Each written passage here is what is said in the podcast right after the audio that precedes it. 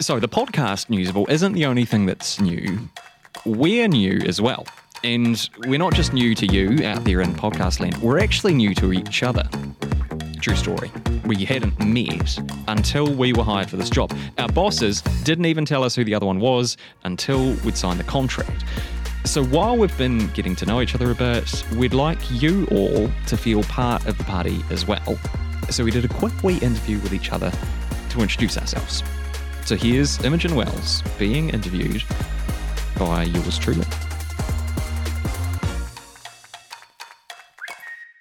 Hey, Emma. Hi, This is Emile? fun. This is fun, isn't it? I'm anxious. don't laugh. I am.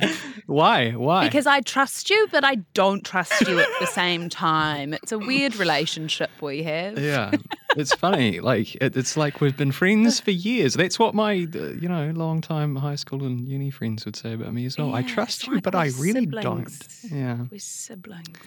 Um, we obviously have given each other biographies um, that we had access to for this uh, interview of one another, and we'll get to your bio in a sec.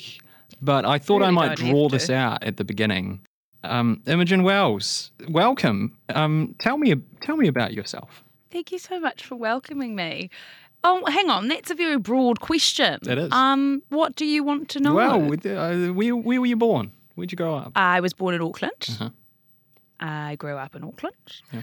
I now live in the coolest capital uh, in the world, uh, Wellington or Mm-hmm. Pōneke or Te Whanganui Atara. We've got so many different names. We're very, that's how cool we are. Um, I have a little dog called Bean. Mhm. I don't know. I'm just naming a few, listing off a few things about myself. I kind of want to get I want to get to know you at, at your at your core, am I? So Mm. I'm going to ask you some questions maybe about your childhood. What, what's the most trouble that you got into as a child that you remember? The most trouble I got into as a child. Ooh. Uh, the, the, uh, probably not the most trouble, but the first thing that springs to mind is one time I uh, was reading with like a little flashlight after Mum had turned the lights out. Are you is are you seriously going to say that? stuff?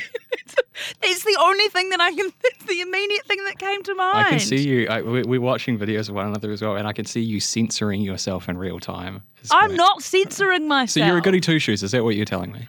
I am the most. Yeah, I'm the greatest person in the world. So. How do you think Mama and Papa Wells would describe you now? I'm obviously the uh, coolest child, the funniest child, the smartest child. No, I'm joking. Am I? Um, Because you have I don't siblings, yeah. yeah, I don't know how they describe me, but I know I'm, they're very proud of me, and they tell me that all the time, which I very appreciate. Okay. I hope I and I hope that I always make them proud. You know, Who who was your celebrity crush? celebrity crush. I'm going to say, oh, Colin Firth. Is that weird? Colin it's been Colin, Firth. It's been Colin Firth for a while as Wow. well, like an unusually young age. He was probably at the peak of his sex appeal in like the early 2000s, around the Love Actually era, or Pride and Prejudice, maybe. Uh, yeah, see, I've never even seen Pride and Prejudice, so that's it's not that's not even part of it. It probably was Love Actually. I'm trying to. I can't even think the first movie I saw him in, but like it's been a crush since like early teens Okay. to date. Long All right, I feel edified. I feel edified, and, and like I understand you better as a person. So let's turn to your self-submitted biography at this point. Um, Oh. These are the things again that stuff got us to write for ourselves when we signed on here. I hadn't actually seen Imo's one before. Um, the first thing that leapt out at me, uh, drama student, eh? Yes, love a musical. Me Uh, loved a, loved a bit of theatre. What's your favourite musical? Favorite musical. Um.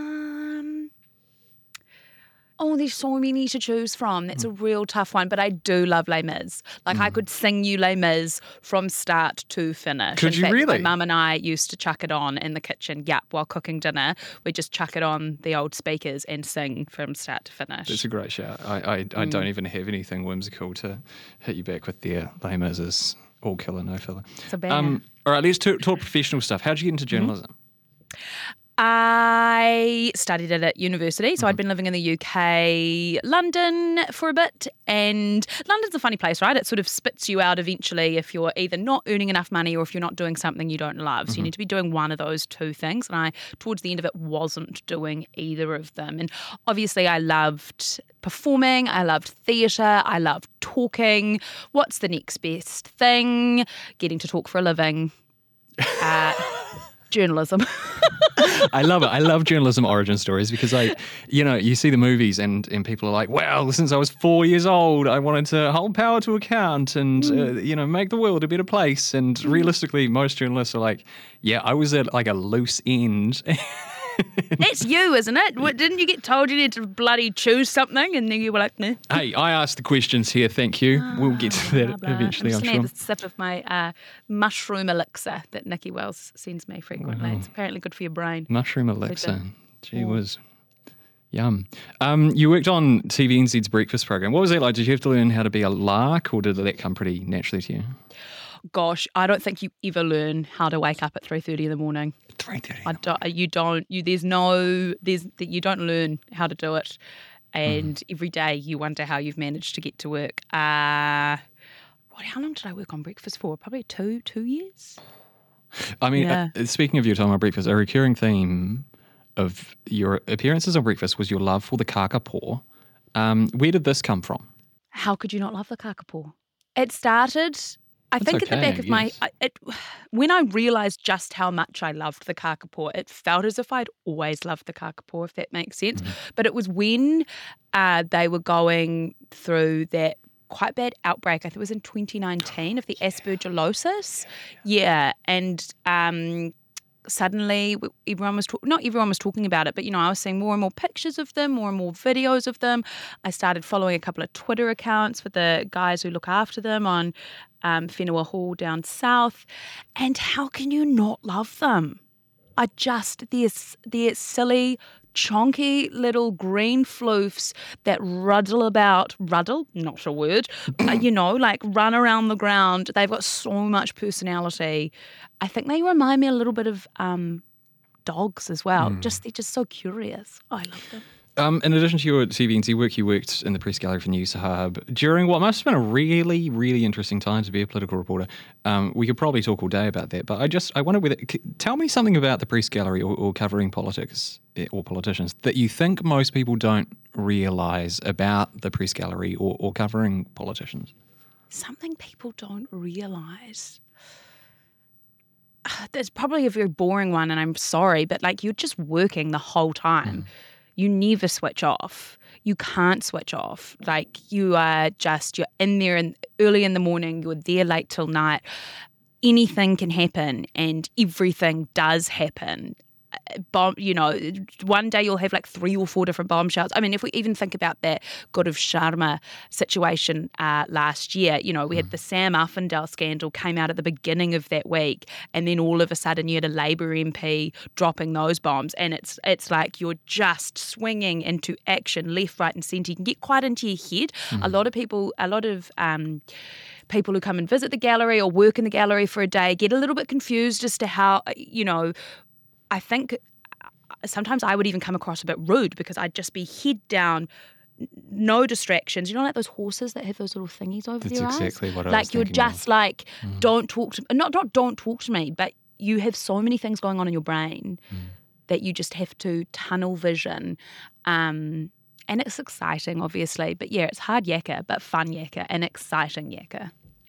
All right, we have got some quick fire questions to finish off with, Imo. So ready, set, and let's go. Um, first of all, would you rather give up cheese or socks?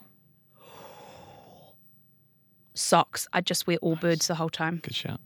David Attenborough is coming to your house for dinner. What do you cook? Is he a vegetarian? Um, oh, I should have looked that up or chosen somebody who wasn't I don't know. I that don't ambiguous. Um, let's say no. Let's say he eats everything. What do you Let's make? say for he eats everything. Yeah. Um, I do this really nice baked uh, Indian chicken thigh, uh, maybe with either like a, a rice or a cauliflower rice if he's, you know, if he's on paleo diet. I like that. It's an option. Question three You are stranded on a desert island for the rest of your natural life. You're allowed to bring the entire musical catalogue of one artist with you. Who do you go for? Fleetwood Mac. Oh, Tasteful, melodic, beautiful. Banger after banger. Question four Love Island or Breaking Bad? I've never watched either. Oh, really? No. Actually, there's a lie. I did watch the first season of Breaking Bad, but that was when I was 17. Well, we're I going to. Breaking Bad. We're cutting this question out, that's for sure. Uh, question five What's your go to in Paper, Scissors, Rock? Scissors. I just had to do it just to make sure, see Okay. what came naturally. What's yours? Uh, I'm not telling you that. Damn, no, I've told you. Okay, and we'll just leave with one last thing, even though we've gone over time, and producer John is going to be screaming at his computer. But like, when you think about Newsable and this product that we're going to be fronting, this podcast that we're going to be fronting, what what about it excites you? Why why did you why did you want to sign up to this? Uh, there's nothing like it at the moment in New Zealand. I think there's been a bit of disconnect with the media um, for a multi, you know, a multitude of reasons. Uh, so I'm excited to bring something to the table that's new, that's fresh, that's hopefully engaging, um, and hopefully a, a format that people want to digest and get their news from. And of course, work with you. Here we go. Got there in the end. Should cut to that bit. Nice. Cool. All right. Thank you very much, Imogen Wells, co-host of News. I can breathe again. Thanks for taking the time to get to know us better. If you like what you're hearing so far on Newsable and you like us, fingers crossed, give us a follow on your favourite podcast player and make sure you leave a rating and a review. It'll help your mates find us and it gives us the validation we so desperately seek. Check out new episodes every morning from 6am online at stuff.co.nz or wherever you get your podcasts.